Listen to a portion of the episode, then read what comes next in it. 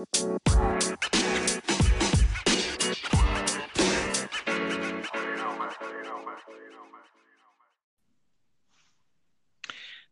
morning, good afternoon, or good evening, and welcome back for another week of geeking in. It still looks scary outside, so what better thing to some time indoors with friends, watching stuff that we can geek in about. Um, I am Jay, and joined as always uh, by uh, our futurist, our very own Tony Stark. How you doing, T? I'm good. I'm good. Hello, everyone and um, Mr. Fantastic with his fantastic lucky PJs. How are you doing, B? Salutations. I'm good, thank you. Um, so we got some good stuff to talk about this week. We'll start with a little bit of housekeeping from last week. Um, I asked, I challenged people. I said, if you are interested in hearing T tell his version of the Star Wars story as a bedtime story, then tweet us us um, you know, interact with us on any of our social media at Geeking in Pod and tell us that you want to hear this. And we did get one of our listeners um, chime in and say that they would be very, very interested in this. Um, so yeah, that pressure is starting to build, and you know, I, I think um, I think you you should be listening to that. And uh, uh, Judy, who uh, sent in the thing, you know, thank you for your uh, thank you for your comments and uh, happy birthday for last week. So T, I think I think it's it's coming. I think we're going to do a special episode of you telling your, your bedtime story of Star Wars. I mean, if if Judy's the only request, Judy can have a have a private recording for her birthday. um. Anyway, so the news. I don't know where we've got. I'll, I'll admit I don't know where we've got with that. Um, but let's let's focus some news. Let's let's let let's try to calm those wild horses down news. So I thought we'd start by talking about um, uh, Todd McFarlane and Spawn. So in just over 48 hours, um, Spawn has managed to uh, raise uh, at least one million dollars Kickstarter to create a very high detailed statue. Um, the incredible milestone really, really quickly. Uh, Todd McFarlane said that the strength of fandom continues to show us how resilient it is. Of all of us to continue to with the reality in the strange world right now is a testament to the sheer size of fandom that any comic back can generate $5 million of excitement in such a short period of time. That my character Spawn can help keep some of the so and help keep some of that enthusiasm going is very rewarding and humbling. And I can't wait for our comic industry to get back to normal so I can personally thank the fans myself. Um, as of earlier today, it was at one million twenty-two thousand six hundred forty-five dollars. Wow. Just under eight thousand backers, which means each backer had invested around one hundred and twenty-eight dollars each into the campaign. Wow. Um, McFarlane's description for this was in 1992, the very first Spawn comic hit the shelves, selling sales records, setting sales records for an independent comic. A few years later, in 95, the first Spawn action figure was released to retail and critical acclaim, helping to usher a whole new way of giving you much detailed and much detailed art in your action figures. Now, 25 years later, Todd McFarlane is joining forces with Kickstarter to help deliver an updated version of the original 95 toy and comic release.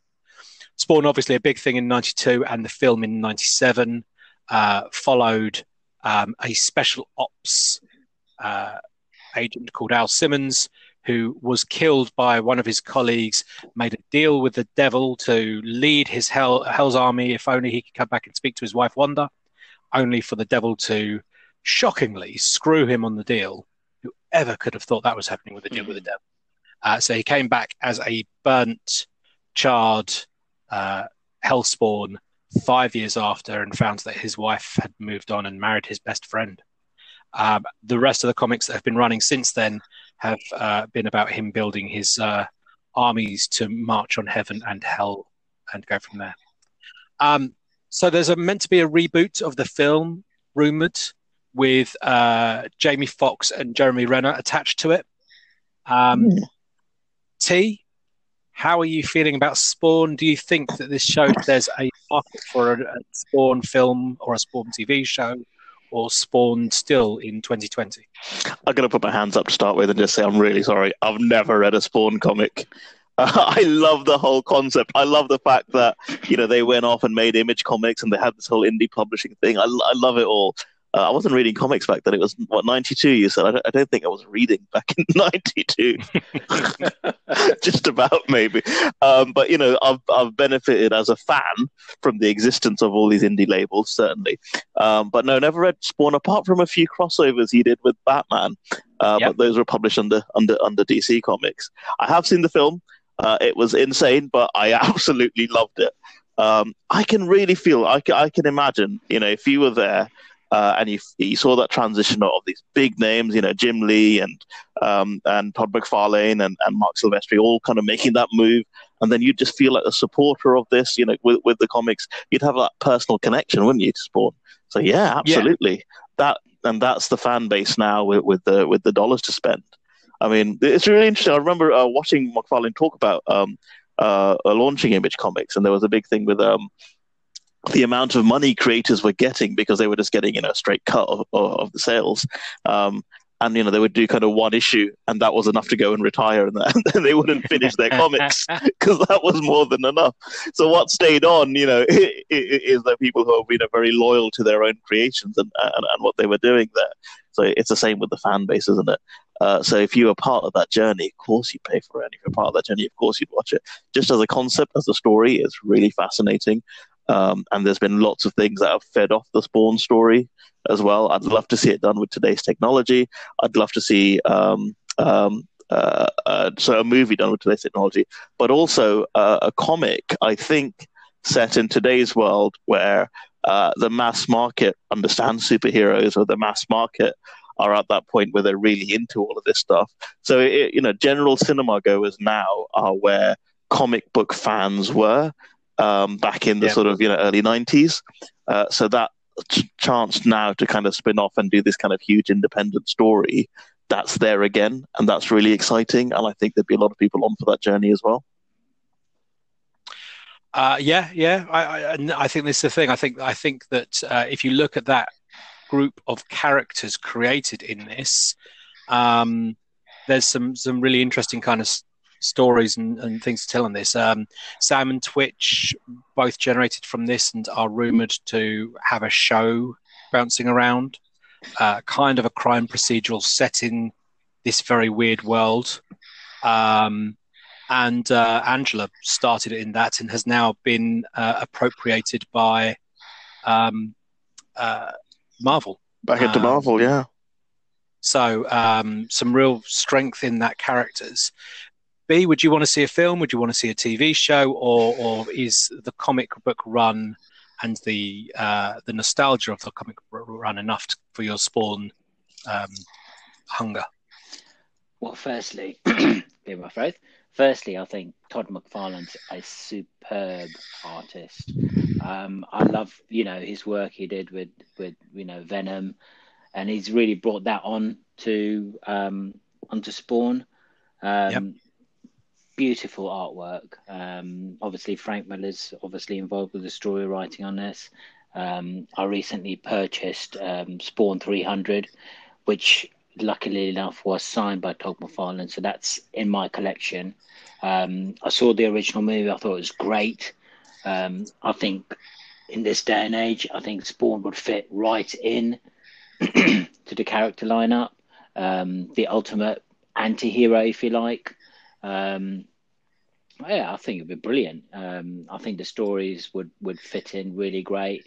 Would be really original. Um, and you know, like as T was saying, you know, it, a Spawn movie in you know in in this day and age with all the computer graphics, all the tech thrown at it would be you know providing the money's there would be totally awesome. Would definitely pay tickets to um, go and watch. It was the first movie with a CGI cape, wasn't it? It, was. I mean, it's interesting because yeah, they, have all got CGI capes now, but it took so long to cotton on to the idea that just don't give Batman a piece of cloth behind his back. This will look better if we can draw it. Uh, yeah, I don't know. Uh, It's been a while since I've watched the Spawn film, but I don't know if this um, pushed that argument on or kind of paused it for a while because it did look, you know, it, it, it's it's that early CG that, you know, bless them, they hadn't quite worked out the shading on things, so it Mhm. does look very, very kind of um, added rather Mm. than, you know, there, there's nothing organic about it Mm, Um, very artificial. Uh, yeah, it does look drawn onto the scene. So it was, but yeah, I mean, it was it was revolutionary for some of the stuff it did fairly early on.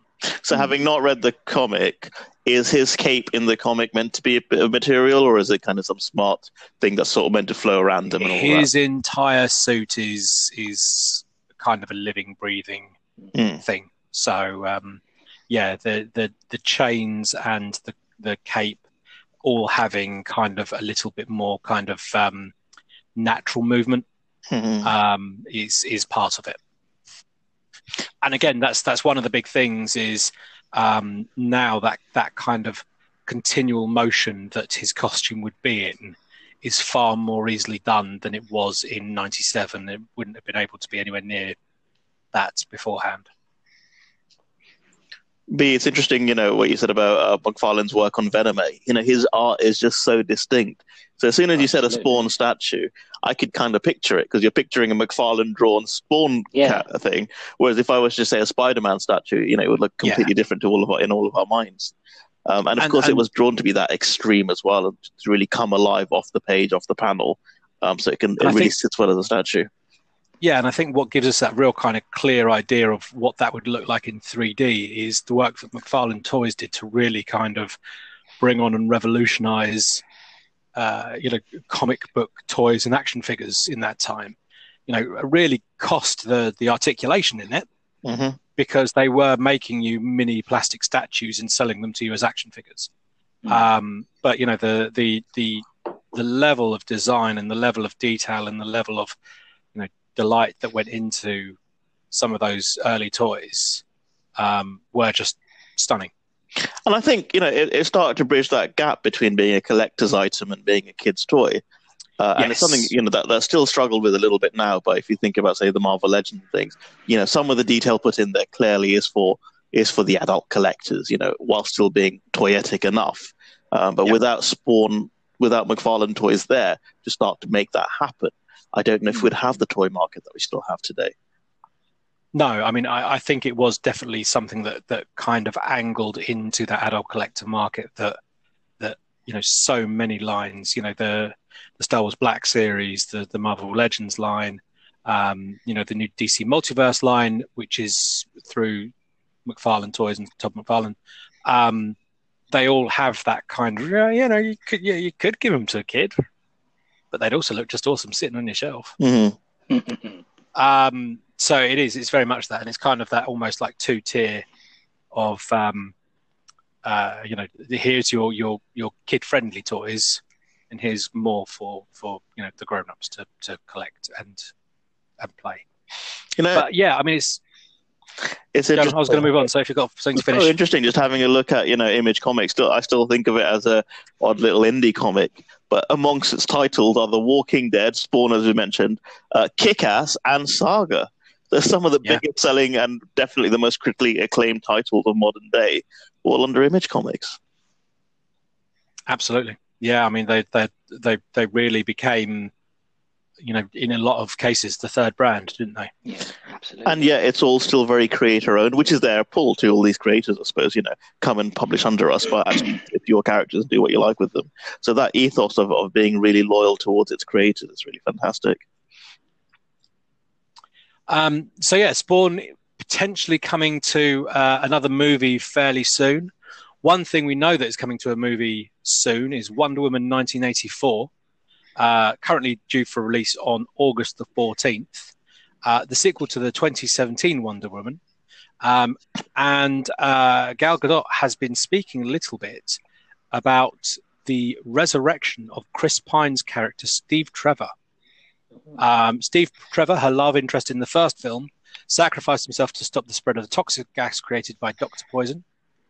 But in the upcoming Wonder Woman 84, he will somehow return from the dead and be reunited with Diana in the titular year of the film.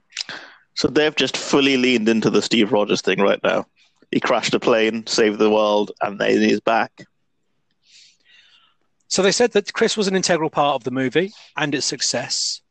And because he and he and I and Patty Jenkins, this was Gal Gadot speaking, uh, really enjoyed working together, we all wanted to have him back. And Patty and co-writer Geoff Johns found the best way that serves the narrative to bring Steve back. While Gadot did not reveal how Gadot Gadot Gadot um, I how. Steve returns. Either way, I've I've, I've mispronounced it at some point in this, so I apologise. Just call her Gal. Um, is that what you do? She's just to you. Um, uh, her words hint that there's a story-based reason for the for character's revival. Um, if the brief hug by the shared in, by the two in the movie trailer is any indication, Diana will be more than happy to be reunited. So B, here we are. We've got Steve Trevor coming back from the dead around 70 years, 60 years after, 65 years after uh, we saw him die. He's uh, of the same age. We saw him in 1917. How do you Mhm. think they're bringing him back, and how are you feeling about Wonder Woman 84? Well, um, I, I know we talked about this on an earlier podcast. Um, I'm I'm still looking forward to it. It's going to be certainly interesting to see how they get around the fact that he's a still alive, b he hasn't aged a single bit, um, and by judging um, that some of the trailers out there, um, he has no idea of what's ha- been happening in you know in the big wide world since he's been gone. Um, I know the last trailer there was some reference to a art gallery and you know trash cans as such. Um, so obviously he's been, you know, as T was saying, possibly marooned on an iceberg somewhere, uh, waiting to be discovered. Um, so who knows? But it's certainly going to be interesting. Um, I just hope it doesn't detract from you know some of the hopefully some of the excellent storylines that that 1984 is going to give us. Yeah, I, I mean it's interesting. I can see why there's there's a, a desire to bring him back. I, I completely understand that, but bearing in mind he, you know, his his sacrifice and her loss were were were considered to be quite character defining Mm. traits for for Diana and Wonder Woman in uh, hinted at in um, Batman vs v Superman, but really That's kind of fleshed true. out in Justice League. Um, you know, how do you bring him back without So I altering that ask? timeline? Can I just ask a question then? In in Batman and Superman, obviously, right at the beginning, um, Bruce Wayne sends um, Wonder Woman a picture of the original the original picture that they took. Yep. In 1917, and obviously we're led to believe he's moved on, and that that's that scene was obviously present day, wasn't Yep. it? It wasn't in 1984. So No. obviously in 1984 has already happened by the time that that movie's taking place, isn't it? Yes. So yeah. So isn't there going to be some kind of difference in timelines? How they're going to explain that? That's a good question. So T, we've got wibbly wobbly timey wimey. I mean, guys, we're, we're Um, talking about the the DCEU here. This isn't the MCU. You know, the the, time, the timelines. it might as well talk Fox X Men films here. I mean, seriously, they're not working at keeping it consistent. There's no overarching story. They're writing each one as it goes, see how it lands. I, I, I really admire the effort to try and pull together things into a smart timeline. I'm a Transformers fan, and nothing there lines up at all. And people still really try really, really hard. so I love it. I love it. But Hold you on know, a second. Target 2006 made perfect sense when I read that in 1985 and came true with that really scary um, Megatron Ratchet merged. Oh, right. That's that's that's weirdly deep cuts, isn't it? Um, We'll get there. Don't all worry. right. So so so T, you know, you, you've made a really good point there. in that case, um, you know, how would you bring Steve Trevor back 67 years after we've seen him Well, die? I'm also a little bit disappointed that the reason was, hey, we really liked Chris Pine. I mean, okay, don't get me wrong. A lot of really good characters in shows and films have brought, have, have stayed on because the actor was so good. So, uh, you know, I, I remember Helo in, in Battlestar Galactica. That was meant to be a one-off person for the pilot. They liked the actor. Actually, had a really great storyline. Um, quite recently, um, in Stranger Things, Steve Harrington. Um, Mm. he was again not meant to have a big any arc, but as they were creating it, they, they just saw the chemistry there. They brought him in, and and Steve Harrington is is one of the best characters in Stranger Things as well. So it's it's great when they do it with an unknown with an unknown actor. Chris Pine, he is charming. We get it. He didn't surprise you on the day, and therefore you wanted him back. you knew what you were getting with Chris Pine, and if you wanted to include him in the story arc, you would have included him all the way. So, a, so that to me is a bit disappointing. If that's the reason to to to bring him in, um, but beyond that, how they do it, um, you know, again, continuity stuff. Eh, that just just tell a good story. It doesn't matter if he's in her head. It doesn't matter if he's actually back. It doesn't matter if um, the whole thing is a is an illusion played by the baddie for this one. It's all good. Don't give us a really silly twist. Don't give us um, you know a twist that you're hinting towards that would be really awesome, and then you don't have a twist. It's just a straightforward thing. I'm thinking of Suicide Squad. Um, what happened with that film? God. Um, you know, just just tell us a good story. Uh, I think that's why Wonder Woman was good anyway. It was just a decent story, uh, and that's what Yeah. mattered. Forget about forget about lining up with the rest of the universe because the rest of the universe there is balls. It really doesn't matter. Uh, I mean, they could take from the Marvel and from the Avengers Endgame philosophy of, you know, everything you know about time travel is wrong, and your future is their past, and or their future is your past, so you can't change your past by changing their future, um, and, and bring it back. Um, and speaking of Marvel, we had um, uh, a tweet from Disney and Marvel Studios giving away an Easter egg from Avengers Endgame. Did either of you see this? No, but for a second I thought you said Marvel and Disney were tweeting us, and I thought, right, only episode four. No, we're, we're building. I, I think we get a congratulations at episode ten. Excellent. Um, uh, but um, yeah, so no, they, they they tweeted a still of uh, the end game piece where they've all got their quantum suits on and they put their hands in uh, on the the big disc to to uh, kind of you know put their hands in before they all went off to their missions Whatever it takes. and they tweeted um, a picture of the arc, the uh, the mini arc reactor, the the proof that Tony Stark has a heart arc reactor. Mhm. And what they'd done in that shot is they'd replicated this circle in the middle with the red dots on the the, the outside. So it's a callback to the the arc reactor and, and how that kind of started uh, the the the phase of uh, the Marvel films, Mhm. which was a nice little touch. Oh, wow. Um, uh, yeah, I mean, it means nothing, but it's a lovely little kind of nod. Mhm. Um, and uh, it's it's one of those that you know because they've tweeted it, you don't have that whole kind of did they mean that or was that really what it is? Um, but it was a, it was a nice little nod, and it seems that Marvel Studios have been busy um, holding virtual meetings whilst uh, we are uh, all locked down and geeking in instead of out. Um, and uh, the recent report is that Marvel Studios have met with John Krasinski to discuss options and casting going forward. ah, Um, former Office star has been rumored uh, as part of a fan uh, casting to portray Reed Richards, um, Wow. aka B, aka Mr. Fantastic. Um, he has previously lobbied to play Mr. Fantastic, saying in February that he would love to be part of the Marvel Universe, and doubled down with a statement in March saying, "I think to be part of the Marvel world would be an amazing would be amazing anyway, and the fact that people would even consider me for that level of part would be amazing. I genuinely have had no conversations or don't know anything that's happening with that. I'm aware Kevin's announcement of what the hell's happening. That's as much as you are. I'm awaiting Kevin's announcement. Um, famously, did um, get into the last few for consideration for Captain America, Captain America, yeah. but John Krasinski is uh, in talk to come into the Marvel Cinematic Universe.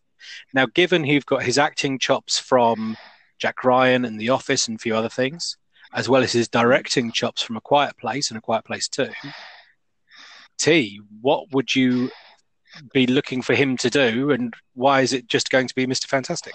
Well, I've been seeing fan art of him and Emily Blunt, uh, his his wife Emily Blunt, as Mr. Fantastic and um, and Sue Storm for ages. I think Boss Logic again recently did one.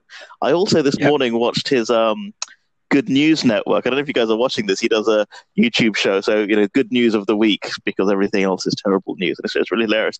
And here he sort of did this cheeky nod where he said, "Oh, and this is the he he showed some fan art, and then he said, "This is the closest I'll ever come to playing a superhero," and did that classic uh, Jim look into the camera moment.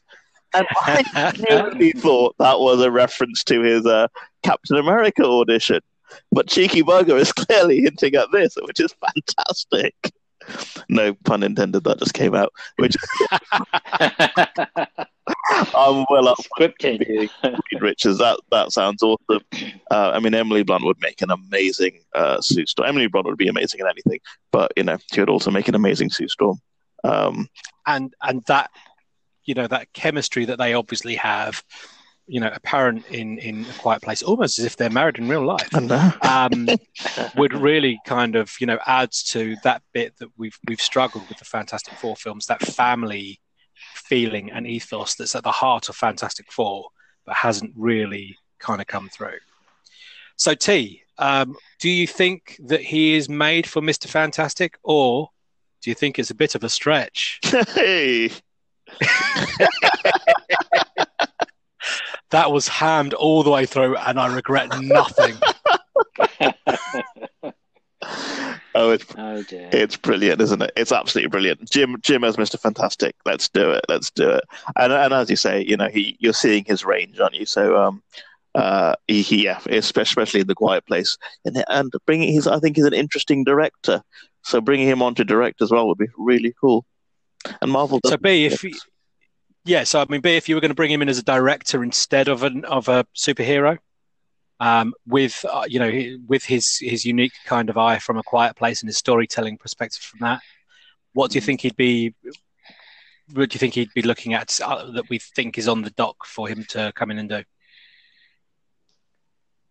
Um, yeah, I. You see, I can't see I can't see him as Mister Fantastic. Um, no, I've, I've, I'll be honest. I've, I've never been a, a massive fan of Fantastic Four. Uh, to be honest, um, I think as a family they're, they're very dysfunctional. Um, do you like The Incredibles? You know, I do. I think that was closer to Fantastic Four. It is. it's Fantastic Four. You know, often said it's the best um, Fantastic Four film we've we've never had. It wasn't. Yeah, yeah, absolutely. Um, but you know, a live action version. I don't know. I've been so disappointed with the movies so far that I, I kind of given up hope on it. To be honest, um, the comics were okay. Um, yeah, I, you know, I mean, I, I know. Is it Ben? Ben was the first sort of um, member of the Fantastic Four that was drawn and appeared in the comic. Then came the Human Torch, and then the first family was was created thereafter. Oh, I didn't know that. That's interesting. Um, yeah, um, but from that, I don't know. Uh, oh, so. So, B, are you saying that you don't think a Fantastic Four film can be done well? It's not a filmable sort of concept. I, I, I don't because I mean okay, the Marvel universe as we know it is is still there. Where have the Fantastic Four been? I mean, Marvel's always been on point with all the timelines, with all the characters. I mean, th- I don't think there's been one reference to the Fantastic Four in any of the Marvel movies we've seen so far. Um, fine, they can make a standalone and and then shoehorn it in somewhere down the line. But I mean, well, I mean, just with the universe, your two options are either you know they're not fantastic yet, and and the accident mm-hmm. will happen now, uh, or if you want an established Fantastic Four family, then you know parallel dimensions or something. That and Fantastic Four is the right kind of group to introduce things like parallel dimensions. Yeah, I mean, you you can have a similar kind of story to what you've had with Captain Marvel of um, they they're empowered and they've been off doing other stuff, which means they've not been around to help out with any of the Earth crises. So they, mm. they they have had their powers and they are an established team and they're comfortable with each other and they're comfortable with their skill sets and how they fit together because for the last 10 years they've been um, doing missions in the negative zone for instance um, and we've seen that we've seen the introduction of superheroes that we didn't know about with the likes of captain marvel who predates um, these ones in the storytelling uh, the original mm-hmm. ant-man and wasp we know were, and goliath we know were active in in the 70s. Um, so we know that they've got a history of you know sprinkling in that there were these superheroes who were working on specific things uh, throughout, although they've not been played into the bigger picture. You're quite right. If if if Thing is already, if Ben Grimm has already been turned into Thing, and he's a six foot eight, uh, solid orange rock creature, probably would have noticed him.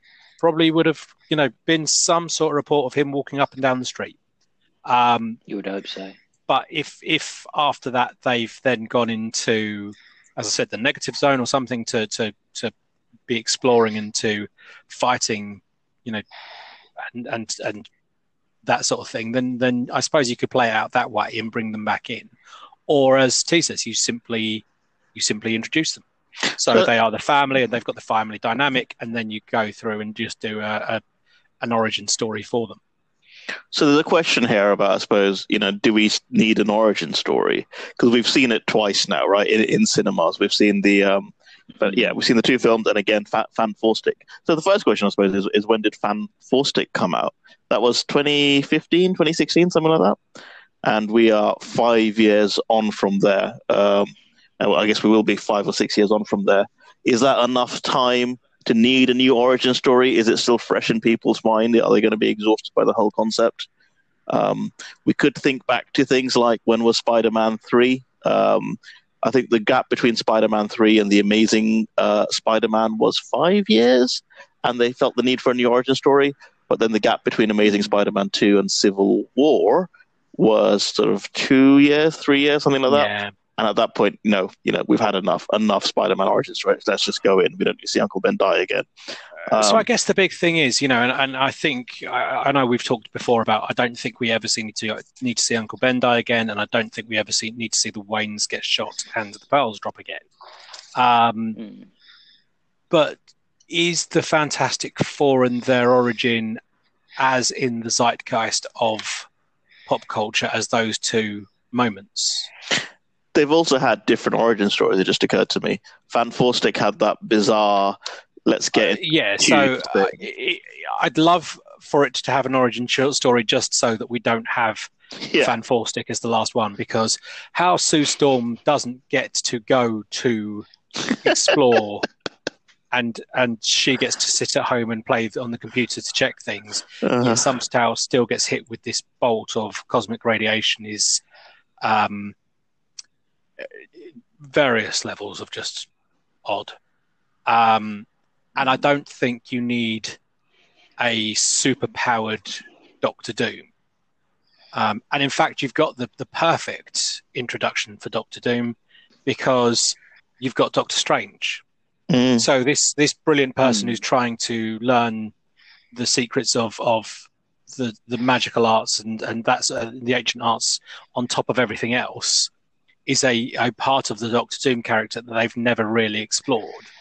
But you know, all all you need him to do is be one of the the ancient ones um, students at some point in his life, um, and you've already got quite a good introduction to him.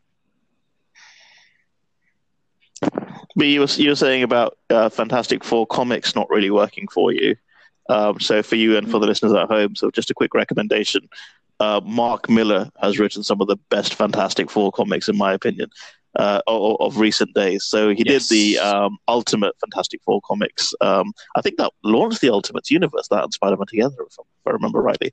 But he, uh, slightly more recently, he did the uh, 616, uh, which I should say is the main Marvel Universe Fantastic Four comics. Um, so again, another another um, you know I suppose indie writer as well. You know, uh, known for things like Wanted and Kick Ass and, and the Ultimates. Um, amazing, amazing stories, uh, especially those first two arcs in the in the recent ones. I would recommend you check them out. Again, it's an established team at this point, uh, and it works really well. The um, the Dan Slott ride is isn't bad as well. Um, of course, that's, that's really brilliant. Yeah, sorry. Um, and and that volume one of that um, forever is currently available for free on the Marvel Comics app. Mm. Um, so the first four episode, first four comics of that arc uh, is one of the twelve free iconic books that they have to download. Uh, so if you if you do want to kind of start getting your head around it, um, that's a that's not a bad place to, to to have a look and have a read. Dan Slott's work in general is a great introduction to comics. I think he sort of has a real easy read with a great great flair for bringing up what's happened in the past as well. I feel he, you know, and I know we've referenced this before on things. I feel he he understands the Stan Lee philosophy of of you know this is you know issue number seven hundred and something in the run, but for someone this could be the first comic. So mm-hmm. you know let it let it you know don't don't make the last seven hundred comics be needed necessary reading before you can check in on this. Mm-hmm. Um, you know, make it make it accessible so someone can go back and learn and find and ask questions about how they got here and things beyond. Um, but yeah, I mean, an interesting. I, I, I, think there's some interesting stories to tell with Fantastic Four. I think um, the Marvel Cinematic Universe is in need of a um, of a brilliant, albeit flawed, uh, super genius um, so yeah, I think I think there's there's quite a good um, way of bringing him in. Well, that's right. We, we, talked about this last week, didn't we? Where we said actually Ant Man feels like the the tech superhero now, but of course mm. that's Hank Pym. That's not our Ant Man. That's not. Uh, yeah. Uh, Paul Rudd. Uh, so we do need a, a leading character that's also the, the genius. Yeah, and at the moment that's um, Hulk. Mm. Um, and we saw from Endgame that he's he's not infallible on this sort of thing. He's he's he's brilliant in his field, mm. but outside of that, uh, not so much. Didn't Hank Pym go on to become Yellow Jacket? In the comics, he did. Yes. Yeah. And was also the um, the father of Ultron, which in in the, right. MCU was uh, um, Tony and Bruce and uh, also abused his his wife and various other things. Um, Which, speaking about yeah toys, I just re- remembered the uh, Marvel Legends figure of Hank Pym had one hand clenched and one open hand, just like that scene where, where he was. it was the most bizarre choice for an action figure, and obviously, I mean, you know, I appreciate all the nods to adult uh, adult collectors, but maybe that wasn't the right move there. God and you know, so the original run was was was awkward, especially reading it back with 2020 sensibilities. The Ultimates run was, yeah, just mm. even worse. Mm. Um, but yeah, that was anyway. So we wait and see. We we wait to see what um, uh, John Krasinski will be doing with the the um, Marvel Cinematic Universe. I think if I had my way, he would be Mr. Fantastic. We'd have Emily Blunt as his wife, Sue Storm, and we'd have um, Steve Carell um, as Mole Man.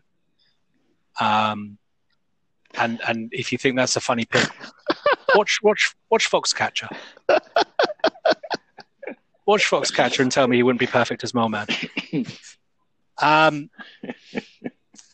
so what the last three stories have all had in common is whilst we are talking about uh, films or, or, action figures or um, uh, statues or, or, whatever medium they are now being talked about and built into, they all started off with comics.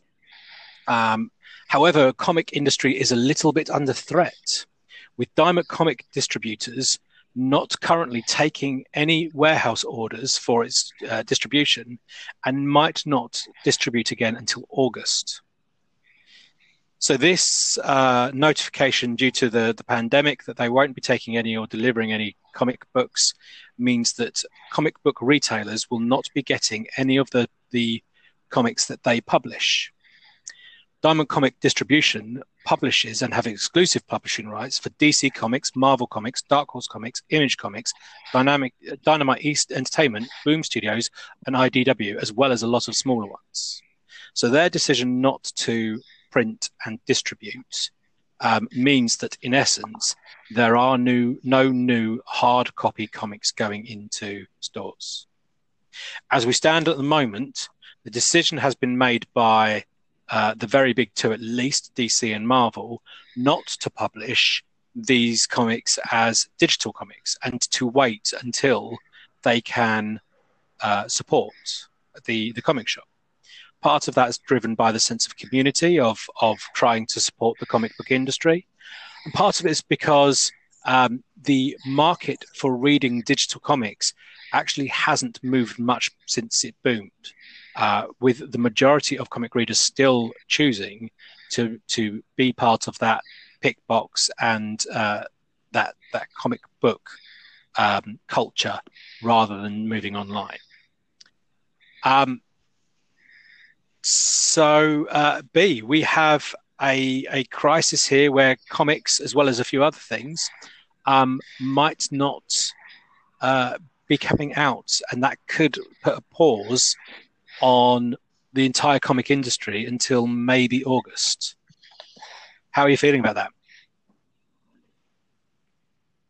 Not too great. Thank you. T, anything to add? no, in all seriousness, I, um, I'm really gutted because um, obviously, as you know, I, I do collect comic books, um, and recently um, advertised via the Comic Mint, um, I purchased Spider Woman number one, um, and obviously then um, this whole lockdown virus malarkey happened. Um, and you know I've been waiting. It's two months now. I've been waiting for this comic. Um, obviously, I've already paid, uh, which is a bummer on my part. Um, and I've just I've just been told I, I just need to wait yeah. until um, you know everything's back to normal, which you know they're telling me will happen sooner or later. Um, but it, it, is, you know. It, the way this works is that there's this sole distributor. Um, you know, going forward, perhaps Marvel, DC, and some of the other comic houses need to look at how this is done, um, because you know, comic books is a way of of entertainment. I mean, fine. To be honest, I'm I'm sick of watching TV at the moment. I've been, you know, digging up my old comics and reading through them. Um, and you know it'd be great if we had new comics as well um, that could we could really get into. Um, but you know, just there's not a lot we can do about it, to be honest. Yeah, I mean, it's interesting the the the facts. I I was blind until this story broke that how many comic book companies were all linked mm. to the single distribution company.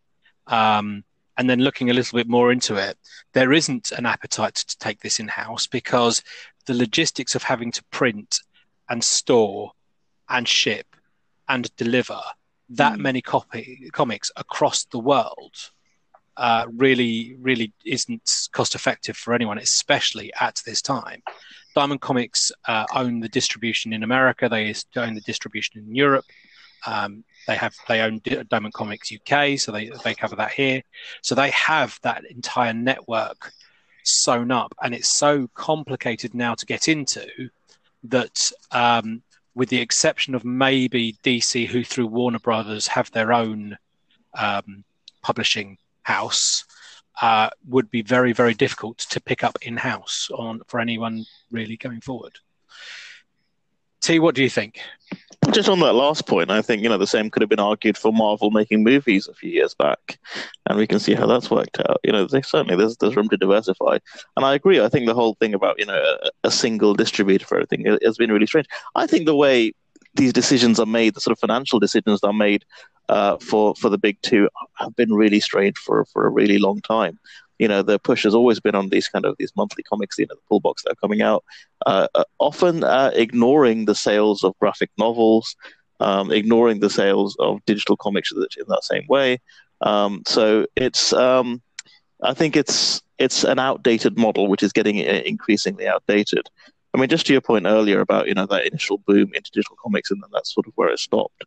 I think that's more a question around uh, the platforms they've been using, how available it is, you know, um, I think a lot what a lot of us want is just that kind of um, you know Netflix subscription service. I'll I'll just subscribe X amount a month and, and get all these free comics uh, for it. You know, on top of which we're having to buy, on top of which you're having to kind of uh, move about, and um, there just isn't that kind of cohesive service that's shifted us onto onto digital comics in that way. It's not as easy mm. to get them. Uh, you know what what Spotify, what Netflix, what these places have done for for um, for for films and for music. Uh, that, that last point about the pull box, though, I think that's really valid. Um, I think a lot of us comic collectors tend to think um, we still have that sense of oh, this will be. I'll retire on these comics. I'll sell. you know, I mean, we know nothing sold since the '90s is really going to be worth anything. Let's be honest. But no. we we still have that. Oh, I don't want to bend this. I want to hold on to this um, it's quite sad actually. So, you know, I've got I've got friends who are now or who have recently started to sell, you know, their collection of variants and things, and I'm just really surprised at how how little they're actually worth, especially considering the effort they put into maintaining them, things like that. Um, so yeah, uh, as long as we have that, and as long as we want the kind of physical, tangible thing, I understand the need for the pull box. Um, what the what the big two have said around supporting the comic book shops and the industry, I mean I like that. I like a comic book shop. Well, I like some comic book shops. Um, I think some of them have, you know, the, the, Simpsons comic book guy running them, and that's a real yes. shame. There is all of that attitude going on. that's a real shame, I think. But you know, there are some really fantastic ones out there, and, and I love that kind of sense of community. Um, I love that you can just go in and say, "Hey, listen, um, I haven't read Batman in about five years. Where should I start?" Or you know, I'm sick of the superheroes, but I want to read comics. What should I start? And someone will guide you and and have that conversation with you. What I will say is those conversations are now also happening online, and there's you know subreddits, and there's really fantastic. There's this really fantastic podcast, and if you guys heard of called Geeking In, which talks about comics and things like that. It's a really good introduction to comics. Um, I thought that was about pajamas. That's the subtext. Um, uh, so, so th- these conversations are happening elsewhere as well, and I think that sense of community and, and love for comic books is there. Just like there are people that have only grown up with um, superheroes as, as, cinema, people that have grown up with you know the MCU being a real standard for cinema. Um, you know, they're not having to go into comic book shops to be able to talk about um, the, these characters, the MCU characters, um, because you know there, there are other forums for this. Uh, I think the decision ultimately was dri- driven by finance, which makes sense. They are companies, um, but I think the way they model is really bizarre. I think you know relying on the single distributor is really bizarre, and the reliance on those kind of monthly comics and not pushing the digital comics into a sort of you know into a bigger medium is really bizarre. And I think, you know, we're expecting a lot of changes coming out of this, you know, what the new normal looks like. And whilst I wouldn't yes. wish for the closure of any comic book shops or anything like that, I think what we could push, what what may come of this, is a is a kind of new way of of absorbing that media. Be what you said about you know comics being fantastic stories that we really want, to now's a really good time to want to read stories. I think that's so true. Um, but let's make let's make it more accessible. Let's make it so you don't have to go into a really obscure shop that you only really know about if you're into this culture, um, and deal with potentially comic book guy before you can get your comics. Let's make it so it's easily accessible for everyone. Uh, you know, I mean, that's sort of how they started, right? Comics, were, comic books were sold at newsstands, and then suddenly they went into comic book shops, and and mm. you know now we're moving back out again into the general public. And I think I, I really hope that move. You know, I hope this whole thing accelerates that move a little bit. We move move out of the shops a little bit more. Yeah, and I think the, the that point about you know the, the, the comic books and sometimes the um, uh, the snobbiness of of certain comic book shops is is incredibly valid. I, I you know I've I've been reading comics for 25 years, a bit more than that. Um, and there are still some comic shops that I don't feel as if I've got the bona fides to walk into. Um, and bearing in mind, you know, one of the big uh, one of the big bangs would be would have been, should have been, and has been in some points. You know, the fan of the Marvel Cinematic Universe who wants to know what the films in five or ten years are going to be. So, you know, show me that story now because you know I just so happen to have the Dark Phoenix saga, or I just so happen to have um, Civil War, or you know that sort of thing, or Planet Hulk, or whatever. Um, mm. That should have been that movement, and yep. and I think that there are certain comic shops, not all, completely not all, um, but uh, there are certain comic book shops that would uh, would kind of sniff at the fact that you were a film fan, so you weren't a real fan, and and not be able to kind of bring them in and and make them part of the family. Um, the unknown on that obviously is the um, the monetary side in the sense that I don't know, and I, I don't know if anyone does, the um, the deal that Marvel and DC, for instance, would probably have with Diamond about um, X percent of your comics going on to digital, because obviously if it was if it was eating into Diamond's business, then they'd potentially pull the plug mm. and force that issue of, you know, if you want to continue into print, then then you do it, mm-hmm. um, which they obviously wouldn't want to do. So they, they probably kind of gave um, some sort of of barrier as to you know, and we will not cross this mark because we understand that we don't want to cannibalize our print business to the point where where you get upset, oh mighty diamond. Yeah, I mean, you know, it's bizarre. If, if Diamond tanks because of this, does that mean we will no longer have DC and Marvel? Surely not. You know, that they must have a way to diversify that. I mean, it means it means we definitely wouldn't for a minute. Um, mm. You know, you can go on the logic that nature abhors a vacuum and someone would step up and do it. You know, maybe maybe it becomes uh, another Amazon thing. Bearing in mind they seem to have the infrastructure, they've got the warehouses, they've got the delivery reach. Um, but it's it it's going to take people a minute. So mm-hmm. if that was the case, then you know we're maybe not looking to new comics until August. Um, would that be 2021? Would that be the late part of 2021 before that that those networks and that billing and that sign up and mm-hmm. those contracts are all all in in place? Could be. It could be a minute. I tell you what, this makes me want. This makes me want the um, Geeking In podcast top and also worst comic shops that you've ever been to. If there's interest in that, let us know. If you'd like to know which comic shops to go into and which ones to avoid in and around London, let us know. And again, if you've been to some that you think are either fantastic and we should be shouting out, or horrible and and I mean, I don't really want to shame people, but if you want to share your experience of horrible and fantastic comic shops, um, then you know get in, get in touch with us, Geeking In Pod on all forms of social media. Um, so find us and, and, and, talk to us about it. Um, so one for us to watch with um, with interest, uh, and we'll we'll go on to the last topic that I uh, was was going to bring up for us to discuss today. So Disney Plus has censored some brief nudity in the 1984 romantic comedy Splash, and apparently it looks really bad. Um, so there was a scene uh, in the film where Dar- Daryl Hannah's bottom could be seen. Uh, that has obviously been deemed too much for Disney Studios, and it's the latest change that they have made uh, since launching in November 19, with slight changes to Lilo and Stitch, uh, Saludos Amigos, Gravity Falls, and other projects, uh, all being slightly tweaked to make them a little less risque. Um, in the film, Daryl Hannah plays a mermaid named Madison, who is naked in a few scenes because she's a mermaid, uh, although nothing much shown. Uh, in some scenes, uh, Disney has have been able to crop around Daryl Hannah's body. Um, however, in one particular scene uh, where she runs into the ocean, uh, they have used CGI to add hair to cover up her bottom.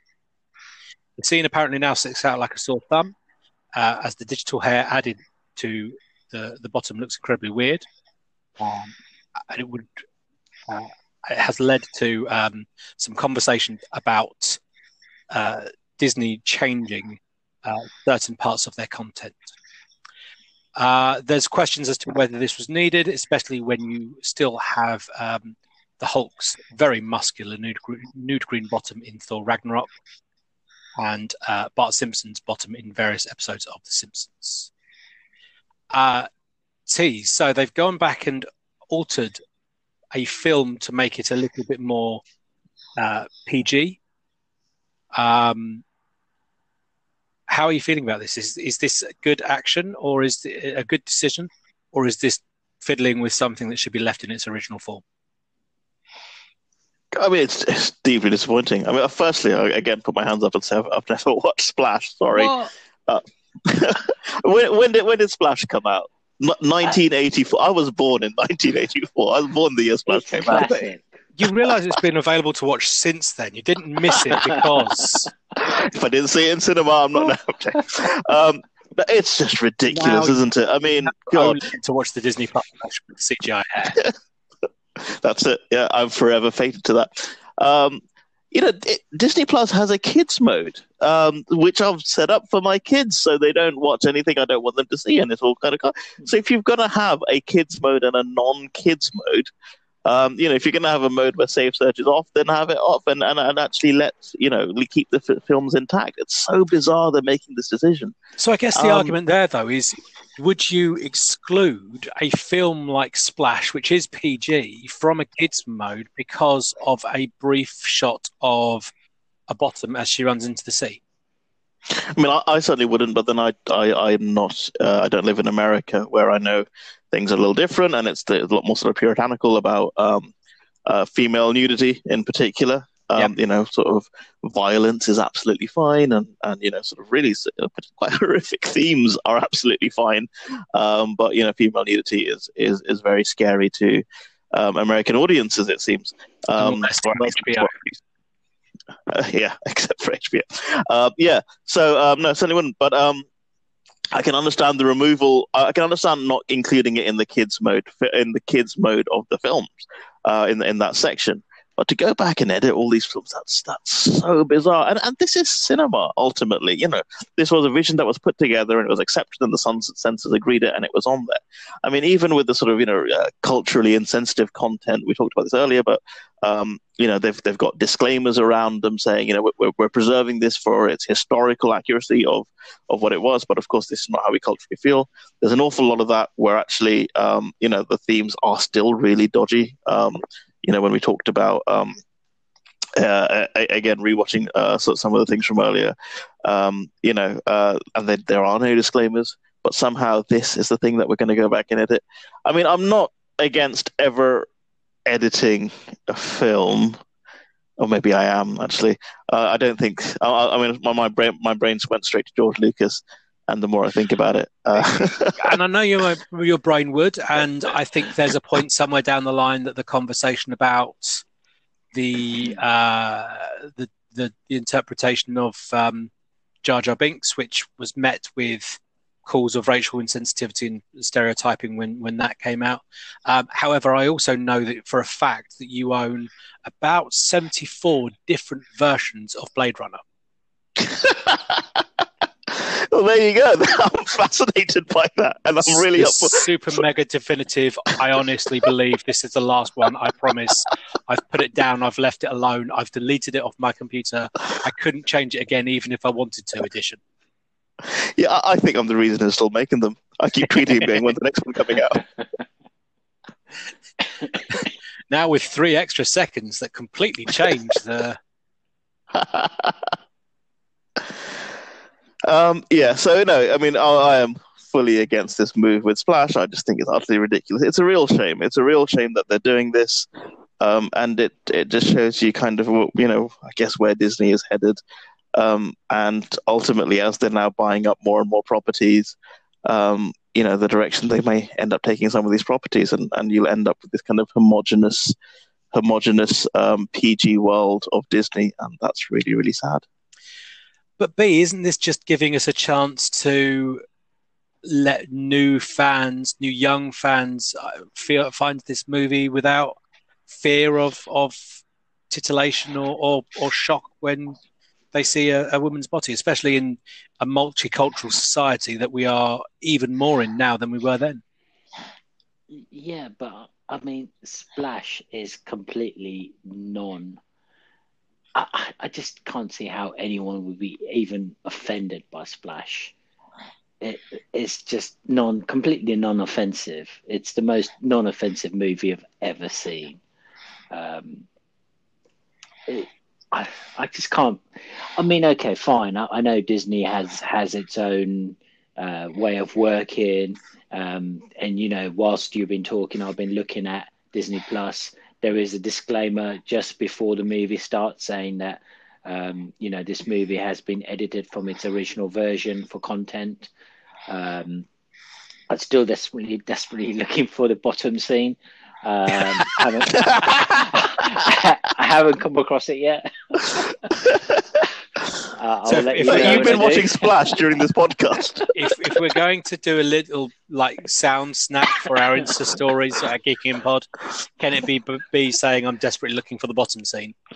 Um, can it be you saying fear of titillation? I quite like that phrase. But you know, I mean, if if Disney is going to start doing this with everything, I mean, you know, they own Deadpool now, so Deadpool is coming back into, um, you know, the Disney franchise. So, how is that going to change? Is Deadpool going to appear on Disney Plus, or they're going to have a tamed down version of of Deadpool? Um, because anything less than how it was originally, you know, filmed would be would be a travesty. It it just would be wrong. I think with a with a Deadpool three, they could get away with you know Deadpool knowing that he's being censored. So he gets beeped out and he gets really frustrated at getting beeped out. But I think that's a gaggle, so that would last about five minutes. But you're absolutely right about the existing properties. Yeah, I mean, I suppose the, the side on that though uh, is is in essence they've done that with Once Upon a Deadpool when yeah. they when they brought it back in um, and and and put it into a different format. Um, and it was very weird watching the film with no blood and with no um, no profanity and no, but you know, it, it, it, told its own story in a different way. I guess the, the, the point for both of you is I understand the, the, the preservist point of that scene's in there and why change it. Um, do you think the film needs is is it part of its artistic integrity to have this shot, or was it for titillation at that point that isn't required any for titillation. Again just for you b uh, just for you t. Um, just uh, is it a, a, shot that adds anything to the story other than a chance for for young boys who who get to see a, a, a bottom for a minute? Young boys or girls i suppose to get who get to see a bottom for a minute I mean, you could have that argument all the way through, couldn't you, of, of every single film and what why is this scene in there and what's this trying to achieve and start editing, and where does that you know where's that line where you're just chopping up an entire film because it doesn't agree with your own perspective on what the film should be saying. If I could edit one scene out of a film and that would just bring it, you know, if I think about The Kingsman, I think it was a fantastic film all the way through, and then there was this bizarre scene with the the princess that he rescues, who offers him now anal sex to save the world. And it's just that that's not the reason to save the world, man. That's really bizarre and unnecessary. That's and funny you said that. Of... I watched that yesterday. well, you know, it just lowered the tone of the film really unnecessarily for me, and I just mm. thought that's really added nothing. Now, that's my own view of that, and I would cut that out. But there's absolutely no reason, you know, anyone else should. No one needs to necessarily cut out Alice Eve's um, uh, random uh, underwear scene in uh, Into Dark in Star Trek Into Darkness. It adds nothing to the film, sure, but it's in there. You know, where's the line? Where do you start chopping and chopping and chopping?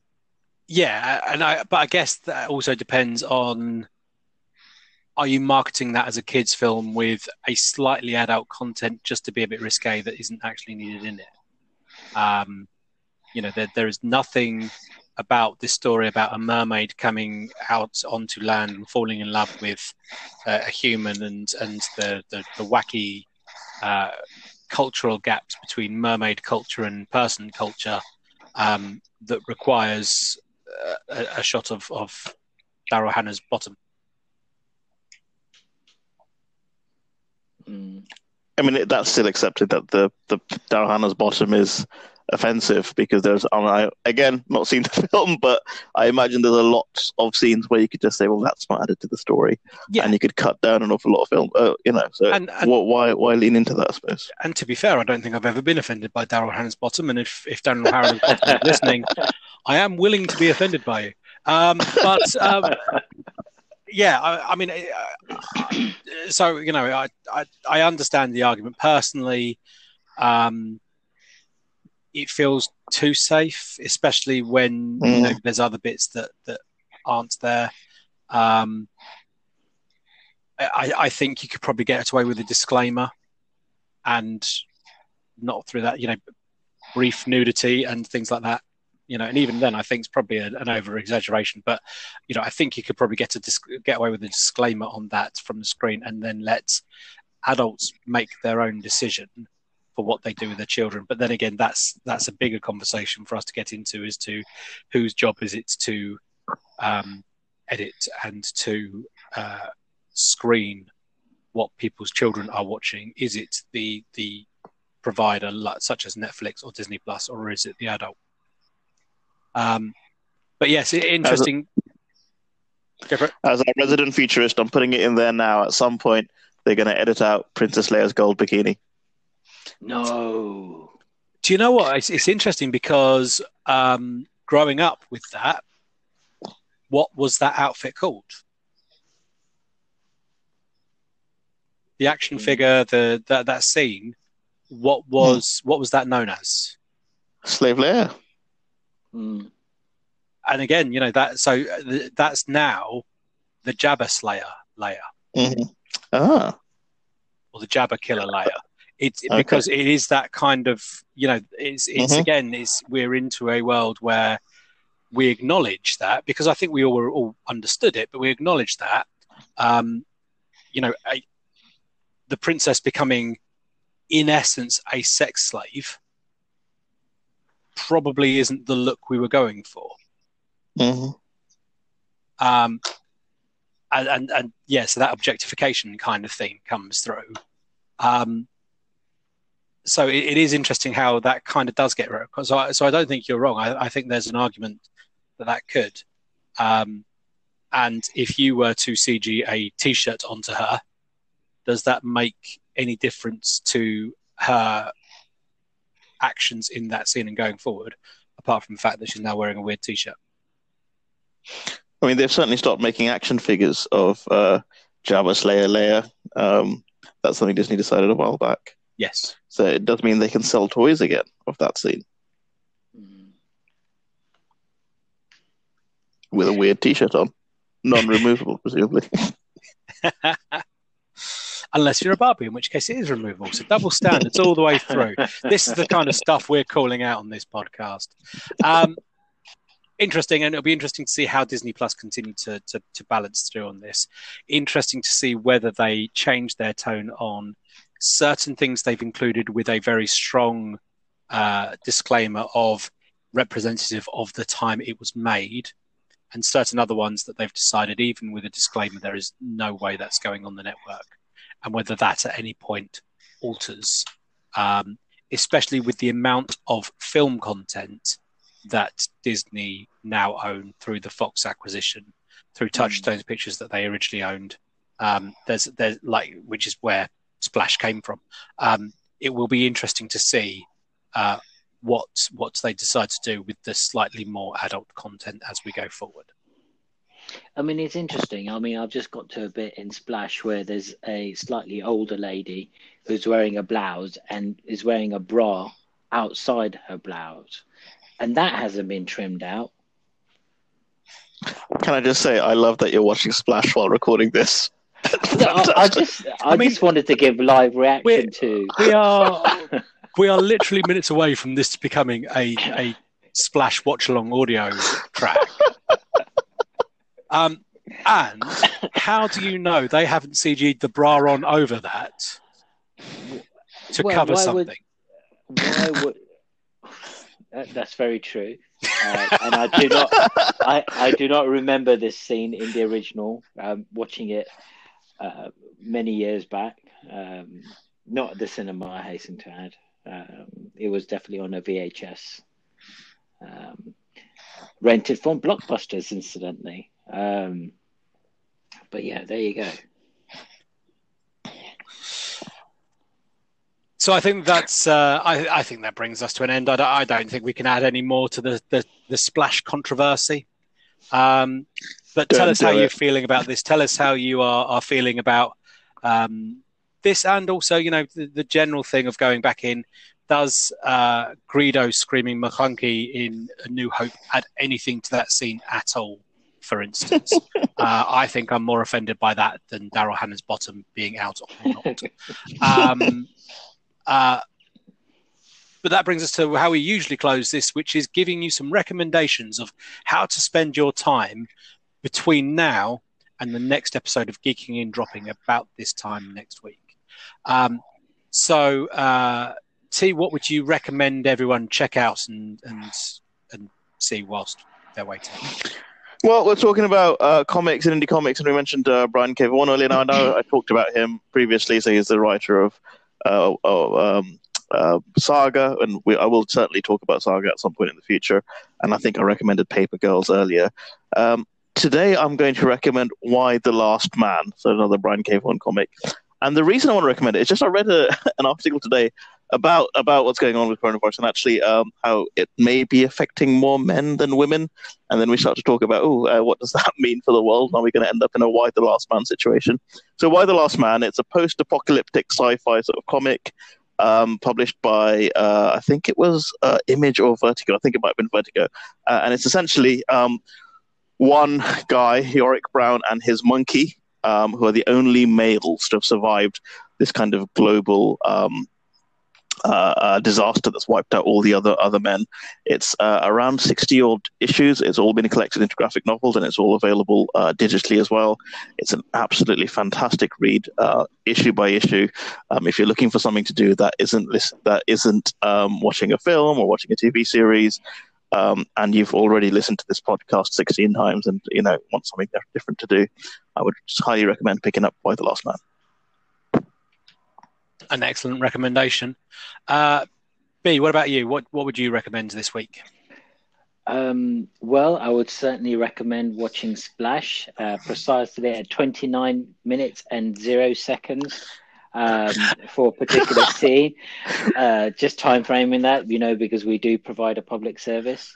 Um, but apart from that, B, which um, version of Splash are we talking about now? the Disney Plus version. Ooh. So um, I recently finished watching Runaways. Um, I know we talked about it again on a previous podcast as as something that we were all hoping to do, um, but I actually enjoyed it. I thought it was fresh, it was new. It's a certainly different take on um mutants, if you want to call them mutants. Um, and you know, although they're just two seasons so far, um, I certainly would recommend that. It was um, a bit slow going in the beginning, um, but it certainly does pick up. And like I said, there, there are various twists to the dynamics of um, the family group or not family group. Um, but I'll leave that up to the uh, listeners to find out. B, talk me into this a little bit. So I, I loved, loved, loved the Runaway comics, right? Hmm. And I tried watching this, um, I think, a year back when it first came out, and stopped midway through episode two. Kind of lost interest. I picked it up again. Um, I'm having trouble.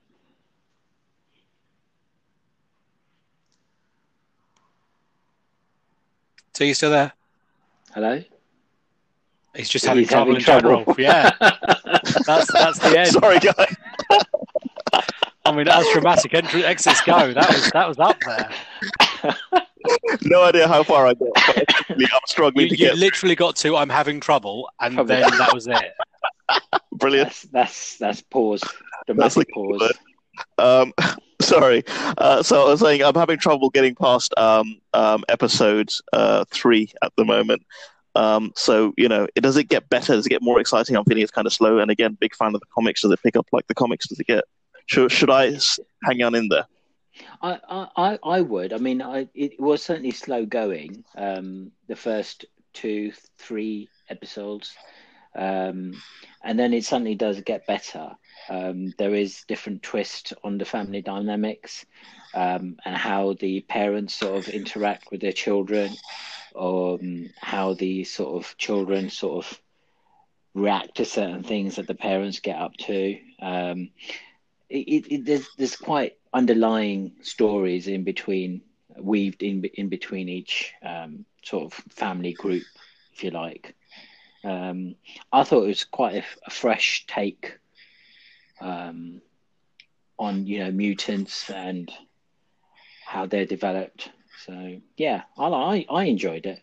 I All would right. hang in there, watch it. You've sold me. I'll get back to you next week if um if I've stayed on. Good we will look forward to uh, you coming through, and I think that's a good recommendation. Um, so my recommendation is um, inspired by Tiger King. It isn't Tiger King, but it's inspired by Tiger King. Um, uh, and uh, in doing a little bit of research on this, so I could kind of say when it was from, um, I, I've, I've unearthed what I think is an interesting fact that I wasn't aware of about it. So I'm going to explain this through the development phase to see if you, either of you can kind of work out what it is I'm talking about. So it's a comic book story um, that in the mid 80s was actually pitched for, as a Wonder Man story, a Wonder Man limited series mm. involving the latter's half brother, Grim Reaper, in which he is buried and ultimately crawls out of his grave. It was turned down, and years later it was reworked um, and and that hero crawling out the grave was pitched as a Batman story where the Joker would have killed the Batman, Batman um, and this would have effectively turned the Joker sane. Uh, however, it was rejected for being too a little bit too similar to the Killing Joke. It was then reworked again with Hugo Strange in place of the Joker, but again was rejected. So finally, it was pitched uh, at Marvel for Spider Man, um, and it was worked through and worked up. Do you know what it is? So now it's Spider Man. Um, oh. No, I don't. No, you got me as well. So the, the, the key line there, which I kind of sped past to not kind of keep you on it, was ultimately crawls out the grave.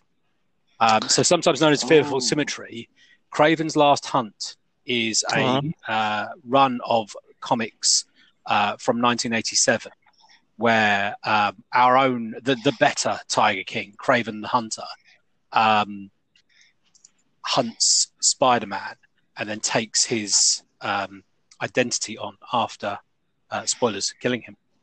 Um, a really really powerful story, a really real really I, the, the, the, some of the imagery of the comic, some of the art of the comic, some of the splash pages of the comic really kind of grabbed me and stayed with me. Um, Spider Man crawling out the grave, the spiders gathering by the, the, the, grave as he kind of claws his way out, and that that level of just absolute madness that he is after after going through the, the torment of being buried alive um, by his his foe, who's then taken on his identity, um, was uh, just a really powerful story for me. So, in honor of Joe Exotic, Kraven's Last Hunt is uh, my recommendation for everyone to check out. Excellent, will do. And that brings us to another episode of Geeking In. Um, as the news looks like we've got maybe another three weeks of this, who knows? Um, then we will continue to to enjoy and geek in with all of you. Um, please get involved in the conversation. Uh, we are at Geeking In Pod in uh, most forms of social media. So drop us a follow, drop us a like, get involved in the chat with us. Um, wherever you are listening to this, rate, review, subscribe, and share. Help us uh, geek in more people's homes as we all look after each other during this pandemic. Um, and we will speak to you all next week, uh, where B will be bringing us Bottom Watch, sponsored by Geeking In. Have a good week, people. Adios. Take care.